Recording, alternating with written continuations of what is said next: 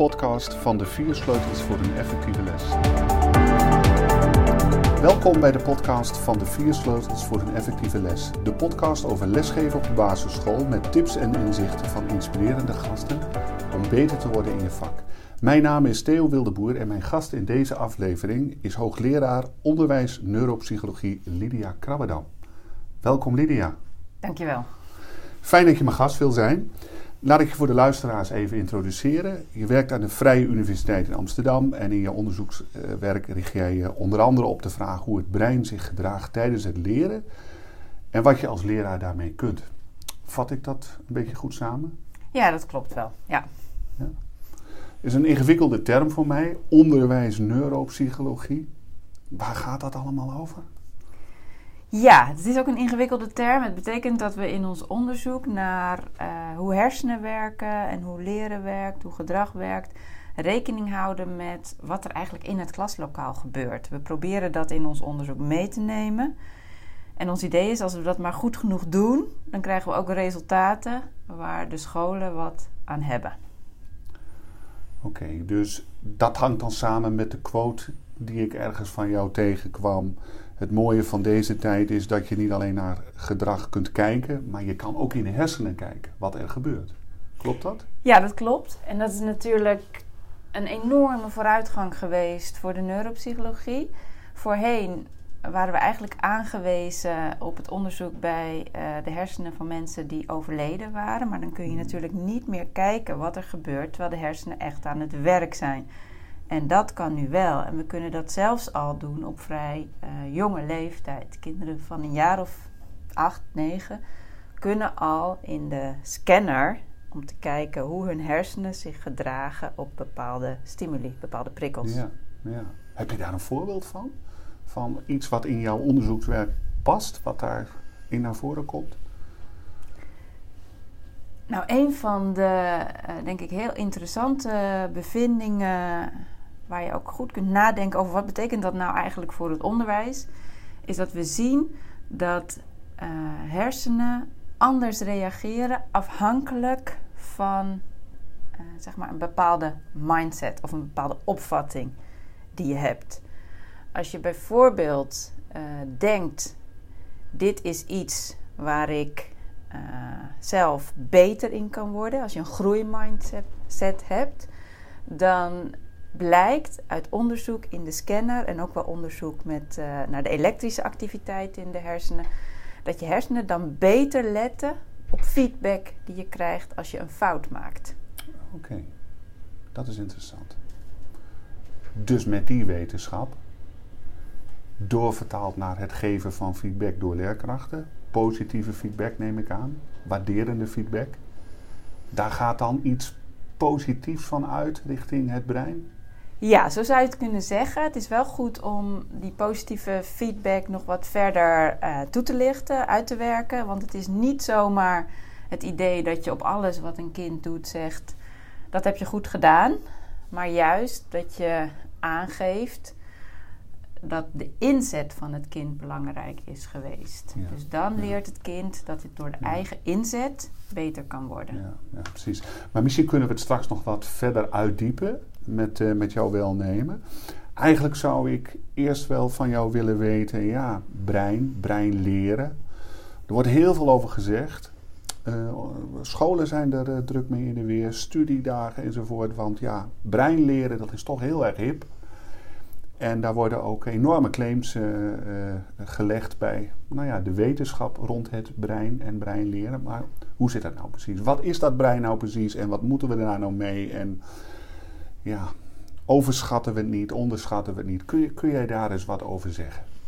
Ja, nou als eerste wil ik daarvan zeggen, het is natuurlijk in zichzelf iets fantastisch. Dat scholen geïnteresseerd zijn, dat leerkrachten geïnteresseerd zijn in hoe de hersenen werken.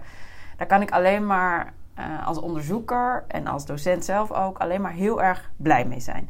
Tegelijkertijd is het ook wel goed om de risico's te zien. En dan uh, komen we bij de claims die je noemt. En ik denk dat er wel echt een heel aantal onterechte claims in het onderwijs leven, die ook echt wel hardnekkig blijken te zijn. Ja, ik kan een voorbeeld noemen. Ja. Eén, eh, één, denk ik, echt wel hardnekkige claim is eh, dat de opvattingen dat je linker hersenhelft en je rechter hersenhelft twee heel verschillende type hersenen zijn. En dat je kinderen bijna ook zou kunnen indelen, of volwassenen kunt indelen in die is meer gestuurd door zijn linker hersenhelft Ja, en die ja. is meer gestuurd door zijn rechter hersenhelft. Dus dat kind is eerder emotioneel of dat kind is heel analytisch. Daar is echt nul evidentie voor. Oké. Dat klopt er zijn gewoon boeken niet. over volgeschreven. Ja, Maar Dat niet, klopt. ze hebben niet jouw publicaties gelezen. nou en publicaties van, heel veel andere mensen ook niet. Het Hmm. klopt gewoon niet. Het is misschien een aantrekkelijk idee, want het is simpel. We zien natuurlijk mensen die heel goed analytisch kunnen denken. En we zien mensen die wat emotioneler reageren of wat intuïtiever. Dus het is een aantrekkelijk idee. En er is ook wel wat bewijs. En daar, daar komt zo'n mythe dan misschien wel vandaan. Er is wel wat bewijs voor enige specialisatie. Dus dat de linker hersenhelft bepaalde functies eerder, eh, nou, eerder bij betrokken is en de rechter he- hersenhelft bij andere functies. Maar dat wil niet zeggen dat de ene persoon meer gekarakteriseerd kan worden als linker hersenhelft en de Nee. andere persoon als rechter hersenhelft. Dat is echt iets anders. Laat staan eraan verbinden Nee. en daar dan vervolgens praktische onderwijs op, consequenties op eh, afstemmen. Dat is echt onzin. Dat is onzin. Ja, Hmm. ja. Dus ehm, de hoepels in het gymlokaal om de linker of de rechter helft van je hersenen te oefenen, te trainen. Nee. Dat is niet echt eh, heel nee, erg. is niet heel erg evidence-based. Nee. Nee, nee. Ehm, kan je het brein sowieso trainen? Is, want dat, dat, dat komt op mij wel eens over, hè, dan in de verhalen die ik daarover hoor. En dan verwijs ik ook altijd maar naar mensen die er veel meer van weten. Maar is brein een soort spier of zo, wat je kan trainen? Of, want, want die Eh, gedachte leeft. Ja, nou natuurlijk is het, het brein is plastisch. Laten we dat heel, Ja. eh, het, is, het verandert. Het verandert voortdurend. Dus dat zie je natuurlijk heel erg bij, eh, in de ontwikkeling bij kinderen. En alle stappen die kinderen zetten in het leren, die zijn terug te voeren op veranderingen in hun brein. En zelfs bij volwassenen is dat nog steeds zo. Hè? Er zijn ook leuke studies over gedaan van volwassenen die leren, jong leren, dat dat ook op volwassen leeftijd nog leidt tot specifieke veranderingen. Jong leren, dus echt eh, Jong leren met die ballen ballen. Ja, met die ballen. Ja, met die drie ballen. En als Ah. je dan... eh, ja, dus dat, zijn, dat, is, eh, dat, is, dat is zo. En dat is ook logisch, want we leren. En dat leren, dat, het brein is wel eh, het middel waar, waarmee wij kunnen leren. En Ja. beter kunnen worden en dingen kunnen oefenen. Dus dingen die je... Als je leert autorijden, als je leert zwemmen, als je leert fietsen, al die dingen, daarvan zou je kunnen zeggen dat dat heeft geleid tot bepaalde verandering in de hersenen. Ja. Dat is nog, natuurlijk nog wat anders dan dat je zegt: Oh, maar we hebben hier hele specifieke trainingen. Die zijn specifiek gericht op dat er nu deze verandering in het brein gaat optreden. ja. Want dat is uiteindelijk. Het doel is niet het brein te veranderen, het doel is om iets te leren. Ja, precies, precies. Wat je dus bijvoorbeeld ziet op scholen, scholen zijn veel bezig met wat dan wordt genoemd executieve functies. Misschien is dat goed om voor de luisteraar nog even uit te leggen. Ehm, ja, eh, eh, bepaalde aspecten van het brein trainen, zodat je, nou ja, bijvoorbeeld eh, op tijd stopt en even nadenkt voor wat je, wat, voordat je wat gaat doen, et cetera. Nou, jij kan daar ongetwijfeld iets over zeggen, maar ik kom dat veel op scholen tegen. Dat heeft dan weer minder zin dan. Nou, ik denk executieve functies, dat zijn sowieso denk ik heel belangrijke functies. In de ontwikkeling, maar ook nog in de volwassenheid. En Ja. dat zijn de functies die te maken hebben met alles van het, rond het plannen van gedrag. Dus je gedrag bijsturen, Mhm, mhm. op tijd stoppen, je kunnen focussen. Dat is zonder meer belangrijk voor het functioneren. En er zijn ook allerlei studies die laten zien dat in de ontwikkeling die executieve functies best bepalend zijn voor hoe eh, het kind functioneert, binnenschool en buitenschool. Dus het, zijn, het is een belangrijke groep functies. Ik denk dat, we, eh, dat daar echt geen enkele twijfel over is. En er zijn ook wel studies die laten zien, dit type functie kun je trainen. Maar het lijkt erop dat dat dan wel vooral zin heeft bij kinderen die dat in hun dagelijkse leven normaal gesproken onvoldoende trainen. Bijvoorbeeld door hun thuissituatie, die daar minder gestuurd worden, minder thuis de regels krijgen opgelegd van bijvoorbeeld eh, eh, niet schreeuwen of noem het maar op. Hè. Al die dingen Ja. die, die, die uiteindelijk trainen die je executieve functies. En in onze reguliere schoolprogramma's wordt dat al behoorlijk getraind. Ik zie niet direct noodzaak om daar nog weer een Aparte training training. bovenop te leggen, zeg maar. Nee. Want de meeste kinderen Ja. die in onze maatschappij opgroeien, die krijgen al die training wel nou ja, bijna Nee. vanzelf aangeboden. ja. Dus in een klaslokaal met een juf en een meester die voldoende structuur biedt Ja. in, in de les. Eh, die kinderen leert om eerst even na te denken Precies. voordat ze met hun taakjes beginnen. Ja. Die leert de kinderen om hun werk te controleren, et cetera. Dat zijn alle Dat zijn- functies. dat zijn eigenlijk alle functies waar jij op doelt. Ja, ja. En ik denk wel dat dat ook heel zinvolle dingen zijn. Dat de leerkrachten daarvan afweten en daarop inspelen. En de kinderen Ja. dat soort instructies geven. Ook weektaken en noem maar op. Het is allemaal zijn- heel erg nuttig. Nuttig om, oké. Maar de vraag is, of eigenlijk geef ik het antwoord misschien al Ja. wel. Je hoeft daar niet ook Nee. nog weer eens een hele specifieke executieve functietraining op af te Met de groep. over met de groep. Zo jongens, vandaag nu hè, staat op het programma dat we een de, training de van de executieve functies. Nee. Zo, dat nee, is verwerk het in het programma zoals het eigenlijk Ja, ja. in scholen al heel erg veel gebeurt. Precies, precies. Ik wil toch nog even terug naar het brein. Want eh, we zijn nu met een aantal, eh, toch al met een aantal claims bezig, hè, die door het onderwijs dan bij de wetenschap wordt gelegd of eh, over wat wel en niet zou kunnen werken. Ehm, het brein ontwikkelt zich in de loop van de tijd, de loop van de jaren. En dat gaat ook alsmaar door, hoor ik je net zeggen. Eh, heeft ook te maken met nou ja, bepaalde vaardigheden die je nog aan het oefenen bent. Is het nou zo, want dat hoor ik nogal eens, dat ehm, kinderen, jonge kinderen, een bepaalde gevoeligheid hebben om in een bepaalde fase van hun ontwikkeling ja, iets te verwerven. Dus begin niet met lezen als ze twee zijn. Begin eh, met lezen pas als ze vijf of zes zijn, want dan is het brein eraan toe, enzovoort. Dat soort gedachten. Kom ik natuurlijk tegen in scholen. Hè? Eh, juffen, veelal juffen met hele jonge kinderen die zeggen: Nou ja, nee, je voorzichtig met ja, de ontwikkeling van het getalbegrip enzovoort. Ja, dat, eh, kinderen moeten er ook aan toe zijn. Schoolrijpheid speelt daar dan, hè, wordt dan al snel als term op tafel gelegd. Hoe kun je dat vanuit het brein beredeneren? Is het brein beïnvloedbaar? Kan je dingen versnellen in de ontwikkeling? Eh, Dat zijn hele ingewikkelde ja, vragen. z- zeker. En daarom, daarom leg ik ze hier ook Lydia, ja bij dat, jou. eh, dat begrijp ik. Eh, nou, het is zo dat er wel bepaalde gevoelige perioden zijn. Er zijn geen, wat vroeger wel gedacht werd, kritische perioden. Van Oké. je moet het echt, het is een belangrijk onderscheid. Het is Ja. dus niet zo, je moet het echt dan aangeboden hebben, anders krijg je het echt nooit meer erin. Maar er zijn wel perioden waarin je, en dat heeft echt te maken met de breinontwikkeling, waarin je bepaalde vaardigheden beter, sneller, makkelijker kunt leren. En taal is daarvan echt een mooi voorbeeld. Eh, omdat je de, met name ook de uitspraak, de, de, de, de grammatica van een taal, die leer je het best in een bepaalde jonge periode van je leven. Voor jou en voor mij kost het echt meer moeite Ja. om een vreemde taal te leren dan voor jonge kinderen. Dus dat is een gevoelige periode voor taal. En er zijn nu wel opvattingen, maar die zijn echt wel heel moeilijk te, goed te onderzoeken. Dat er ook in de latere ontwikkeling, bijvoorbeeld in de adolescentie, nog een soort gevoelige periode is voor het leren van allerlei sociale informatie.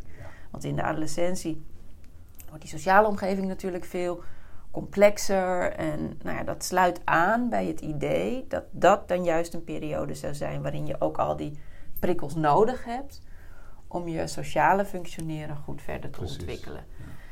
Het is veel minder duidelijk rond lezen, rekenen, of daar echt hele specifieke periodes zijn. En of je te vroeg kunt beginnen, of te laat kunt beginnen, of, of je het kunt versnellen. Er zijn ook grote individuele verschillen wat dat betreft tussen kinderen. Met kinderen die al op vrij jonge leeftijd letters heel interessant vinden. En kinderen die dat pas eh, nou ja, echt aan het einde van groep 2 eh, een beetje boeiend beginnen te vinden. Dus dat is een, een veel minder duidelijk. eh, daar, is, daar is, zijn de inzichten veel minder duidelijk dat er echt een hele specifieke gevoelige periode is. En ik denk dat je dan als onderwijzer er gewoon goed aan doet om te kijken waar het kind zelf uh, interesse in heeft. Ja. Oké, ehm, maar goed, dan zegt een kind misschien wel, uh, omdat hij dat thuis is gewend. Nou ja, doe mij maar de iPad, hè. Of uh, geef mij maar uh, de blokken lekker spelen. Hoezo getallen? Nou nee juf, nu nog niet. en dat willen we eigenlijk niet. We willen, tenminste dat is een beetje de heersende gedachte. We willen eigenlijk kinderen al heel jong in contact brengen met cijfers en letters. En nou ja, alles wat ze al leren in die groepen 1 en 2, ja, dat is dan een hele mooie brug, een mooie opstap naar het methodisch leren, wat dan vanaf uh, groep 3. Ja, ik denk dat je niet moet onderschatten wat een kind leert van spelen met blokken mhm. en van uh, kleuren en van al dat soort uh, vaardigheden. Ik ben het er natuurlijk wel mee eens dat het goed is om een kind ook een beetje uit te dagen om eens wat anders te doen Precies. dan de blokken of het kleuren. Precies. Als kinderen alleen maar hun eigen keuze dag in dag uit ja. blijven volhouden dan is het goed. Dat kan ook een soort keuze zijn die gedreven zijn, is eerst door gewoonte of angst om iets nieuws te proberen. Dan is het goed om te stimuleren ja. om uh, wat anders te proberen. Maar de hele sterke nadruk op letters en cijfers, ik denk dat, dat je dan onvoldoende um, rekening houdt met het feit hoeveel kinderen leren van het manipuleren van blokken of. Uh, nou ja, nou ja, met, uh, dingen, eh, rollen spellen. Hè, in, in, Spel speelt natuurlijk een hele eh, belangrijke rol. Ook, samen winkeltjes spelen, dat precies, is... precies. Begrippen. Begrippen laden, met begrippen oefenen enzovoort. Ja. ja en ook rollenspel is denk ik iets wat de ontwikkeling van juist die sociale functies... want dan moet je het perspectief van een ander nemen. Je doet, je doet alsof. Dat is ook al een heel belangrijke stap in de ontwikkeling. Hè, dat je kunt doen alsof je de winkeljuffrouw bent en alsof je de moeder bent. Ja. Dan, dan heb je het perspectief van die winkeljuffrouw nodig. Nou, dat is pas een, uh, een goede ontwikkeling of een goede training van bepaalde vaardigheden. Mooi, mooi, Dus heel erg uh, waardevol om in, met name ook met hele jonge kinderen, hun wereld open te breken voor zover nodig en een rijke omgeving te bieden met, ja, enzovoort. Nou, uh, mooi. Ehm, ja, nou kom ik toch maar weer even terug op die claims. Want ik, ik wilde toch nog wel graag een paar met jou bespreken. En uh, ja, de, de, de ondertoon die ik soms nog wel eens hoor hè, in het scholenveld is... door heel goed in te spelen op de werking van het brein... kunnen we beter leren garanderen. Nou, dat is natuurlijk nogal een stelling. Uh, als het waar zou zijn, zou ik zeggen, nou dat is heel goed nieuws. Hè? Want uh, ja, we leven toch in een tijd waarin de onderwijsprestaties wat achterblijven. En uh, grote groepen leerlingen schijnen ook onvoldoende mee te komen op school. Dus kom op jongens, uh, we lezen alle publicaties die geschreven zijn door onderwijsneuropsychologen. We gaan bewegen tijdens het leren. We gaan nou ja, de waarderende feedback gaan we doen. We gaan de mindset trainen. Nou, linker en rechter hersenhelft, daar hebben we over gehad. Maar dat gaan we dan misschien ook wel of niet, of in mindere mate doen. We gaan iets doen met de executieve functies, et cetera. Maar laten we even bij het begin beginnen. Bewegen tijdens het leren. Niet zo lang geleden was er een prachtig nieuwsitem. Ik meende zelfs op het, uh, op het NOS-journaal. Van scholen die daar uh, volop op uitpakken. Hè? Dus uh, ja, eh, rekenles op het plein en dan gaan we door hoepels springen enzovoort. En dan moet je richting een getal rennen en dat moet je dan uh, optellen, aftrekken en weer terug langs pionnetjes. En dan kom je bij iets uit. Of, ander voorbeeld, uh, ik zit in een leesles, veilig leren lezen, voor de luisteraar zeker bekend. gaan we woordjes trainen en oefenen. En tijdens dat hardop lezen van de woordjes, die geflitst worden op een digibord, ja, begint de hele klas te dansen en te springen. De juf ook. Deppie Kraft uh, als muziek op de achtergrond. Nou ja, zo. En dat bespreek ik na met de leerkrachten. En die, die, die zeggen tegen mij: Ja, dat is. Uh, we hebben daar een dure cursus voor gevolgd. Dat is uh, gewoon goed om te doen. Nou. Ik denk dat er geen bewijs is dat het het leren beter maakt. Hooguit indirect. Ik denk namelijk dat het voor kinderen wel echt heel leuk kan zijn om op deze manier ja te leren. Ja. En voor de afwisseling, eh, heel veel kinderen vinden het niet zo heel fijn om uren achter elkaar op hun stoeltje naar een papiertje te kijken. Dus voor, hun, voor de afwisseling, voor de lol in de les, voor de motivatie kan het allemaal heel goed werken. En dat kan natuurlijk ook best wel weer een effect hebben op het leren. Maar een rechtstreeks effect van je moet tijdens het leren ook nog uh, uh, rondjes draaien en een dansje doen. Ik zou zeker geen moeilijke dansjes doen, want multitasking is zo'n ander eh, Ja, precies. Dat hip kunnen we ding. niet. Dat Nee. kunnen we niet. Nee. En eh, dat, dan, dan is denk ik het risico eerder dat het interfereert. Dus dat het het leren juist niet ten goede komt. Dus ik zou heel voorzichtig zijn met het rechtstreeks, op die manier rechtstreeks vertalen van ideeën over wat mogelijk goed zou kunnen zijn voor het leren. En meteen al te implementeren in het klaslokaal. Voor dit is onvoldoende bewijs. Ja. Is daar, is daar ook onderzoek naar gedaan? Ja, er is zeker onderzoek gedaan naar eh, eh, eh, bewegen en leren. Er is eigenlijk vooral, zijn er vooral aanwijzingen dat het niet zoveel doet. Dus dan is het ook niet zo schadelijk.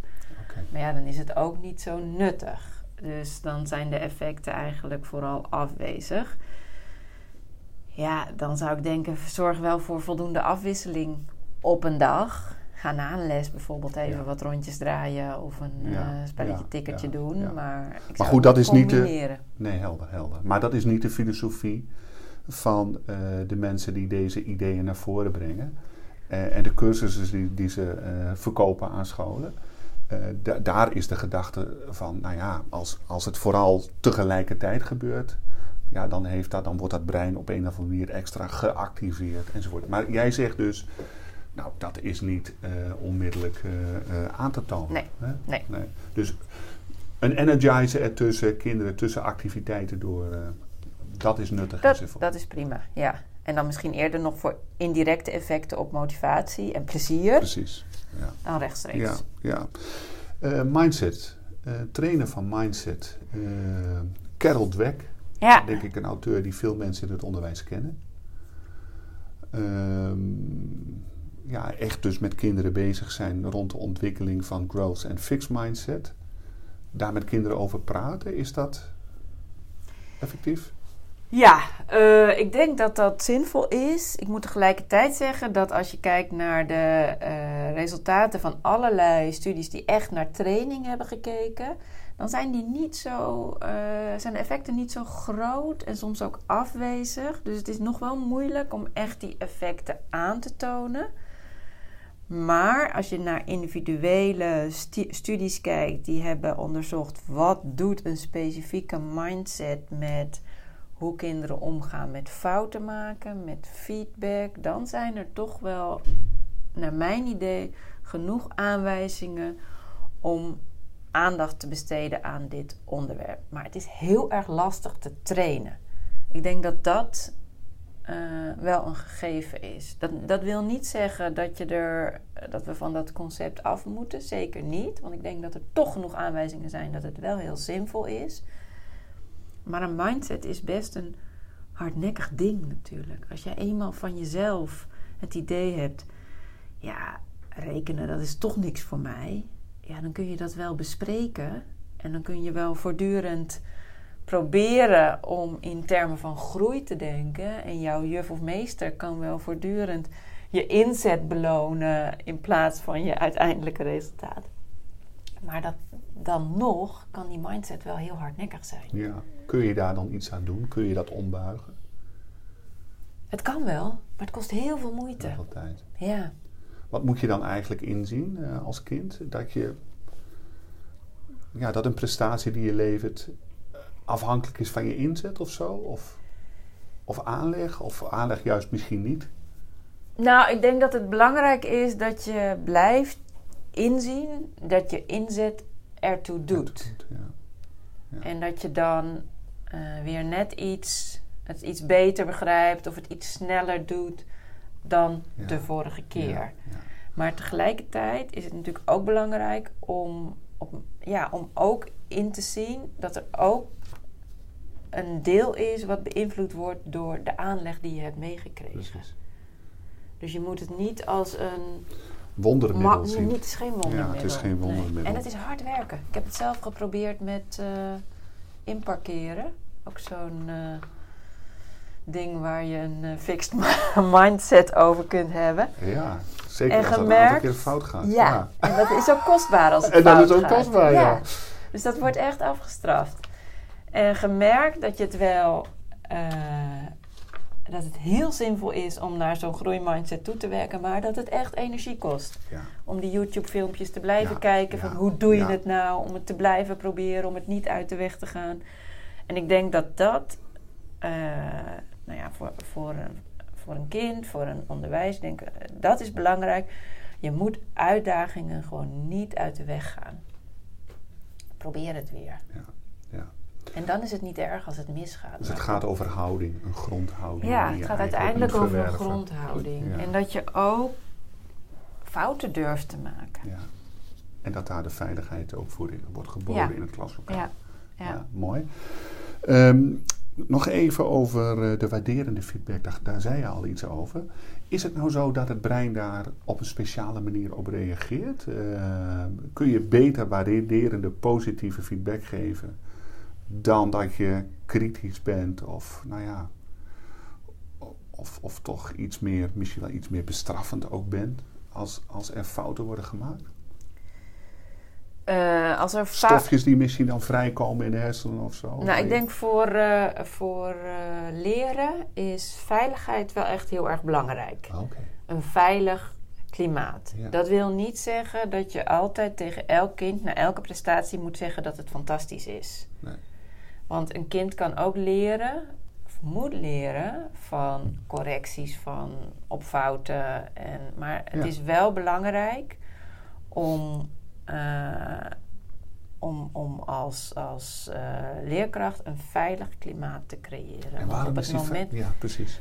op het moment dat een kind bang is om af te gaan of uitgelachen te worden, ja, dan, eh, dan of, of status te verliezen, dan eh, wordt, eh, zou je eigenlijk kunnen zeggen, de energie in de hersenen of de activiteit in de hersenen verschuift dan eigenlijk van de gebieden die met nadenken en redeneren te maken hebben naar de gebieden die met angst te maken hebben.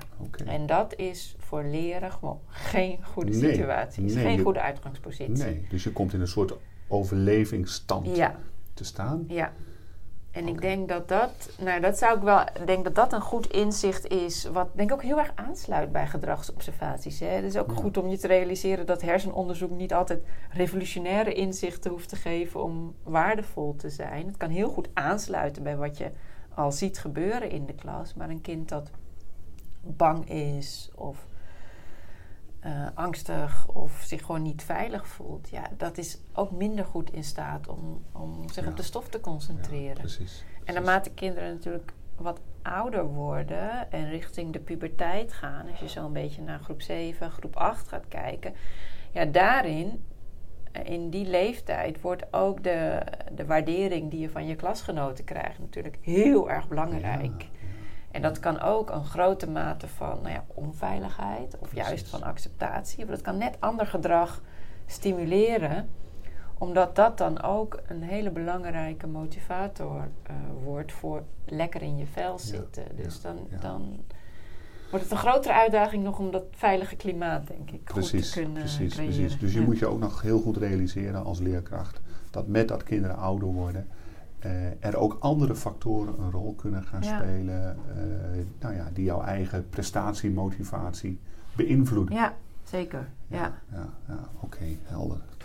Ehm, nou, we gaan een beetje naar een afronding toe. Ehm, de- de- hebben we iets van.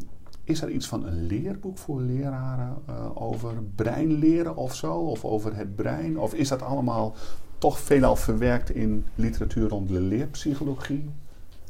Nee, er zijn wel, er zijn Zijn wel, wel wat publicaties. eh, goede eh, publicaties, denk ik, die speciaal gericht zijn op eh, nou ja, een, een, een correcte vertaling van Precies, het wetenschappelijk. Ja, onderzoek. ja. En ik denk dat het dan goed is om je te realiseren dat, het, dat, dat wat ik net ook al zei, dat hersenonderzoek sluit soms gewoon naadloos aan bij wat je ook van het gedragsonderzoek Ja, of gewoon het psychologisch onderzoek weet. En dat is eigenlijk ook prettig. Ja. Dat het niet blijkt dat het op Iets hersen heel nieuws iets is. heel anders Nou is. ja, er komen natuurlijk wel eh, allerlei nieuwe termen dan, eh, dan de school in. Hè. Eh, zelfstandig werken wordt breinbewust leren en studievaardigheden gaan dan, gaan dan heten de executieve functies ontwikkelen. En nou ja, zo. Hè. Iets uit je hoofd leren wordt dan blijvende neurale netwerken aanleggen.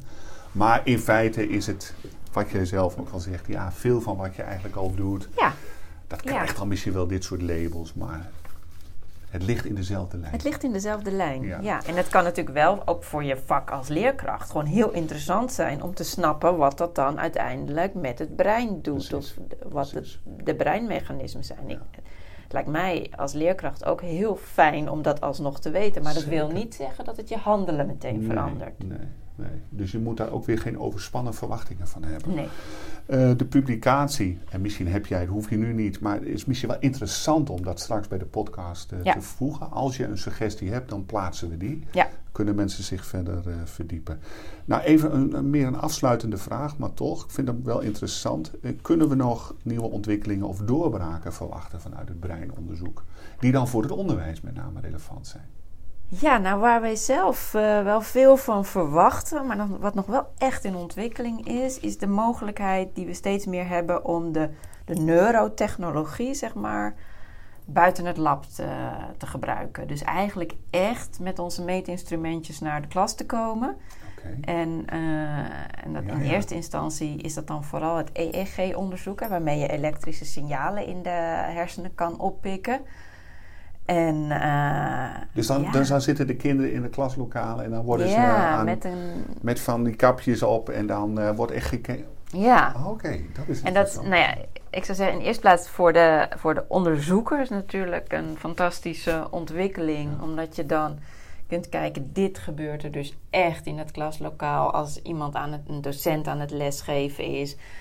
Eh, wat zijn de effecten van als kinderen eerst even samen een overlegje hebben en dan vervolgens eh, naar een, eh, een instructie gaan luisteren. Letten ze dan gezamenlijk beter op? Eh, groepsprocessen, dat soort dingen kun je dan allemaal nog wat beter onderzoeken. Of dat voor de onderwijspraktijk tot inzichten gaat leiden dat je zegt het moet helemaal anders. Dat denk ik niet, maar ik denk wel dat het heel verhelderend kan zijn om te kijken wat gebeurt er nou daadwerkelijk in het klaslokaal. Wanneer staan al die hersentjes ja, zeg maar ja. in, in de stand dat ze Om de informatie het beste opnemen en wanneer Wat is dan de beste volgorde, af? de keuze van werkvormen, eh, aandachtsconcentratie enzovoort. Want dat is heel erg interessant, ja. Ja, we hebben heel veel zin in om dat verder te gaan ontwikkelen. En ja, en op wat voor termijn kunnen we daar eh, Ja, we hebben iets het- van? Want je gaat daar vast een mooie publicatie, TCT. Ja, ik denk dat voordat we echt resultaten hebben waarvan we zeggen dit durven we, hier durven we in te geloven, dan zijn we wel een paar jaar verder. Het onderzoek zelf willen we echt in de komende, nou, het komende jaar gaan opzetten. Heel erg interessant. Ja, bijzonder.